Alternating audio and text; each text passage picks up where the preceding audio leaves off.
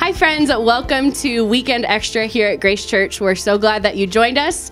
My name is Hannah Nitz, and I am hanging out with Ryan, the Rockin' Man Roadman, who is here with me today. Hey, Hannah. Hey, everybody. And we're really excited about it. We love doing this after the sermon each week to just dive in a little bit further to our conversation and to be able to sit down with, it's been Jeff, but now it's with Ryan, who gave us the sermon this weekend. And Ryan, I just get to ask you any questions I want. I love it. And I have a lot of questions. Fantastic. I so, love questions. Uh, we just wrapped up this sermon series, Assume I Know Nothing. It was great. It was amazing. It was very good. Yeah. And you got to do the grand finale, which is really fun. So fun. I feel yeah. privileged. After seven weeks, it was like, and we're ending with Ryan Rodman. So, Ryan, you said a sentence during this series, during this sermon, that just kind of like, I had one of those like moments, and I had to really write it down and like look at it a few times. And I wrote it down, so I'm going to read it to you. Fantastic. These are your words. You said, We enjoy the reward that he has accomplished. I was like, oh, I've never really thought about the gospel and about Jesus that way. And you gave this story about the police officer. You said, you know, this police officer pulled me over. Just imagine he not only ripped up my ticket, but he then like invites me to his house and he gives me half of his possessions. Like he's like, you are now my family and you get this bedroom. Like he's in, not just erasing the ticket. Yeah. It's pretty extreme. It is extreme. Um, so I just want to hear more. I just kind of want to get in your head about this. So why is this such a big deal? What does this have to do with we enjoy the reward he has accomplished and the fact that he's like letting us into the house and hanging out and not just ripping up the ticket? Yeah, because there's a lot of ways we could have gone with imagining what the police officer could have done. Yeah, right, I right. was imagining a lot of scenarios when you told your police officer story for I sure. bet you were. I still can't believe I did that. By the way, it's fantastic. Oh but goodness! I think the heart of it uh, was really that what God did for us, right? When when Jesus died, if I believe in His sacrifice, what He does is He actually adopts me into His, his family, right? So I become a child of God, and now everything that Jesus has accomplished, His righteousness, heaven, His reward for all of the sacrifices He did, now they're literally become mine. They get transferred to me. So His reward is now my reward. And so, uh, what the the word that the Bible would use, a couple different words. One is adoption, that I'm adopted into the family of God, and the other is that I'm a I'm a co-heir with Christ. That just like Jesus is going to receive the reward uh, from all of his sacrifices, he's going to inherit all of this. I get to be a co-inheritor with Christ. So that's amazing. It's, this, and I like idea. that term because sometimes you know, even with this whole series, we like talk in this like Jesus, like religious language that Yep. doesn't make sense. But you said like co heir and adopted. Yep. I get those words. Yeah, they make sense. Yeah. right? They're good.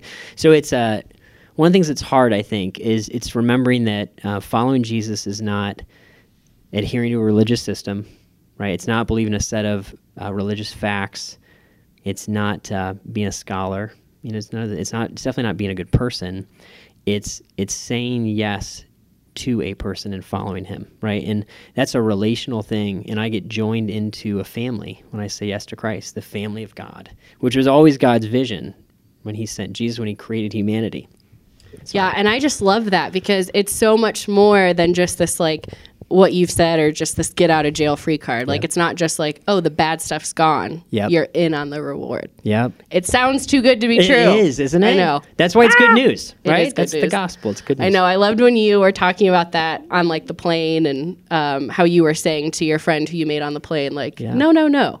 Like that, that we get to be a part of the reward. Yep. That's like a game changer. It when you're comparing different religions and faith, like that's what makes Jesus the Messiah like crazy. It's huge. Yeah. And that reward start part of it starts now, right? That I get to enjoy a freedom in my relationship with God. I don't have to uh, feel the guilt of all my sin.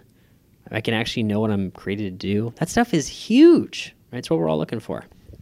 Yeah. So Ryan, as we uh, wrapped up the series, Yep. that's such a great landing point with with your conversation. But this whole series was called "Assume I Know Nothing." Yep. um, which I love that title. That's what I say to my friends a lot. And so let's let's assume that these sweet friends who've been sitting with us these past seven weeks literally knew nothing. Yeah. And now they just got this like whole knowledge around what's the big deal about Jesus. The knowledge dump. Yeah.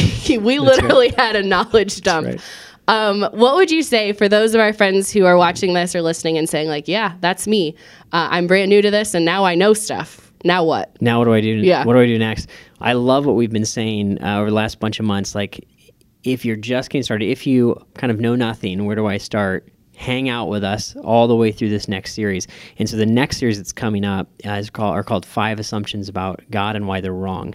And so now what we're going to do is look at the person of Jesus and all of all the stuff that we think is true about God and about Jesus and why those things are not actually true. And now what does it look like to live kind of in that reward? Right? How do I actually have a relationship with Jesus? What do I do now? And so that's exactly where we're going next. Is kind of the next linear step in the process. And that next series will really help us uh, make some big headway and catalyze our faith.